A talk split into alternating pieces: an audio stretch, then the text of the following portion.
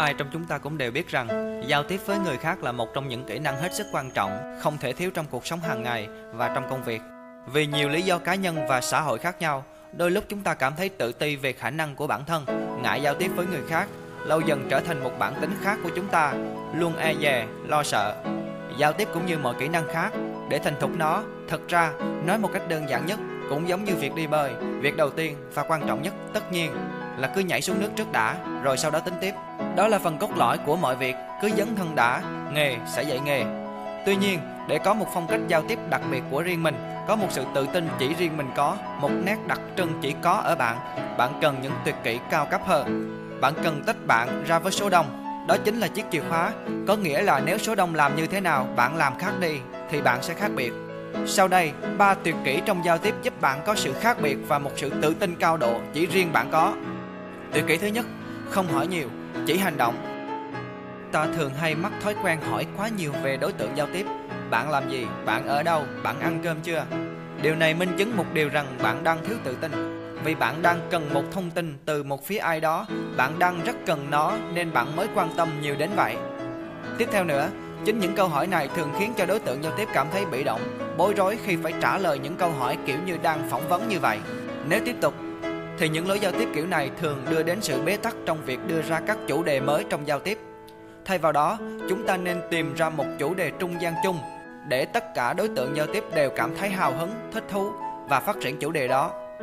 Khi đã tìm được tiếng nói chung trong việc tìm được chủ đề giao tiếp, một yếu tố quan trọng, cực kỳ quan trọng tiếp theo cần chú ý, đó là tính hành động trong giao tiếp. Tính hành động được thể hiện qua hai mặt. Mặt thứ nhất đó là nói một cách có chủ đích, trực diện vấn đề Mặt thứ hai là những hành động thực sự của bạn đối với tình huống đó. Tôi lấy một ví dụ, bạn gặp một người bạn mới quen và mục đích của bạn là tăng mức độ thân thiết của mình với họ. Vậy thì chủ đề giao tiếp của bạn phải là nói chuyện về các sở thích chung của hai người. Bạn chỉ tập trung vào vấn đề hai người thích thú, không lan man. Và nếu giữa hai bạn có nảy sinh một ý tưởng đi chơi đâu đó thì thực hiện ngay, hành động ngay. Đừng theo kiểu phải chờ chờ, đợi đợi, xem ý kiến của họ như thế nào rồi mới quyết định tiếp. Hành động ngay. Tuyệt kỹ thứ hai, xuất hiện không giống ai. Trong một bữa tiệc, một buổi gặp mặt nào đó, thường thì chúng ta ăn mặc khá giống nhau. Điều đó khiến chúng ta không nổi bật và chính bản thân ta cũng không cảm thấy nổi bật thật. Xét về mặt tâm lý thì đúng là như vậy. Để có thể ăn mặc một cách khác biệt mà vẫn tự tin, điều đó cần một sự mạnh dạn rất lớn. Phần lớn chúng ta thường nghĩ rằng, thôi thì họ mặc sao mình mặc vậy, cho chắc, cho an toàn. Nhưng chính sự an toàn đó thường mang đến một điều hiển nhiên là bạn không có gì nổi bật, bạn không có một sự tự tin nhất định, tiềm thức của bạn đã mặc định như vậy rồi. Thử tưởng tượng, bạn tham gia vào một bữa tiệc đám cưới. Nếu là nam, tôi tin rằng đa số ai cũng chọn những bộ đồ lịch sự, giày, quần tây các kiểu. Nhưng nếu hôm đó bạn chọn cho mình một phong cách freestyle, theo kiểu hơi ăn chơi một tí, đội mũ, đeo một vài loại trang sức đặc biệt, tức là lạ và đẹp, khác biệt nhưng theo hướng tích cực, thì rõ ràng trong bạn sẽ thú vị hơn rất nhiều những người khác. Tuyệt kỹ thứ ba, làm chủ khả năng không phụ thuộc, không cần.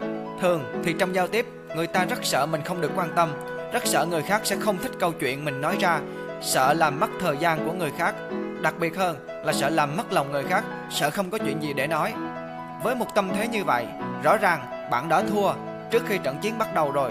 Bạn không mang trong mình một trạng thái của sự vô tư, bạn quá cần một thứ gì đó từ người khác mà một khi đã liên quan đến người khác rồi thì đó là điều bạn không thể kiểm soát được, bạn không thể làm chủ được. Vì vậy phải luôn nhớ, bạn không được phụ thuộc hay quá cần vào một ai đó, không đặt sự kỳ vọng lên bất kỳ một ai khác. Mỗi một cuộc giao tiếp là để bạn gia tăng sự trải nghiệm, gia tăng sự thú vị của bạn, mới lạ của bạn. Không được có tư tưởng sở hữu hay mặc định ở người khác. Phải như vậy thì họ mới thích mình, phải như vậy thì họ mới quan tâm tới mình. Ok, vậy là hết cho ngày hôm nay. Đây là những thay đổi nhỏ trong tâm lý nhưng ảnh hưởng rất lớn đến các mối quan hệ trong giao tiếp của bạn. Hãy nhớ ba điều này trước khi giao tiếp với bất kỳ ai. Chúc các bạn thật vui. Hẹn gặp lại trong những video tiếp theo. Bye bye.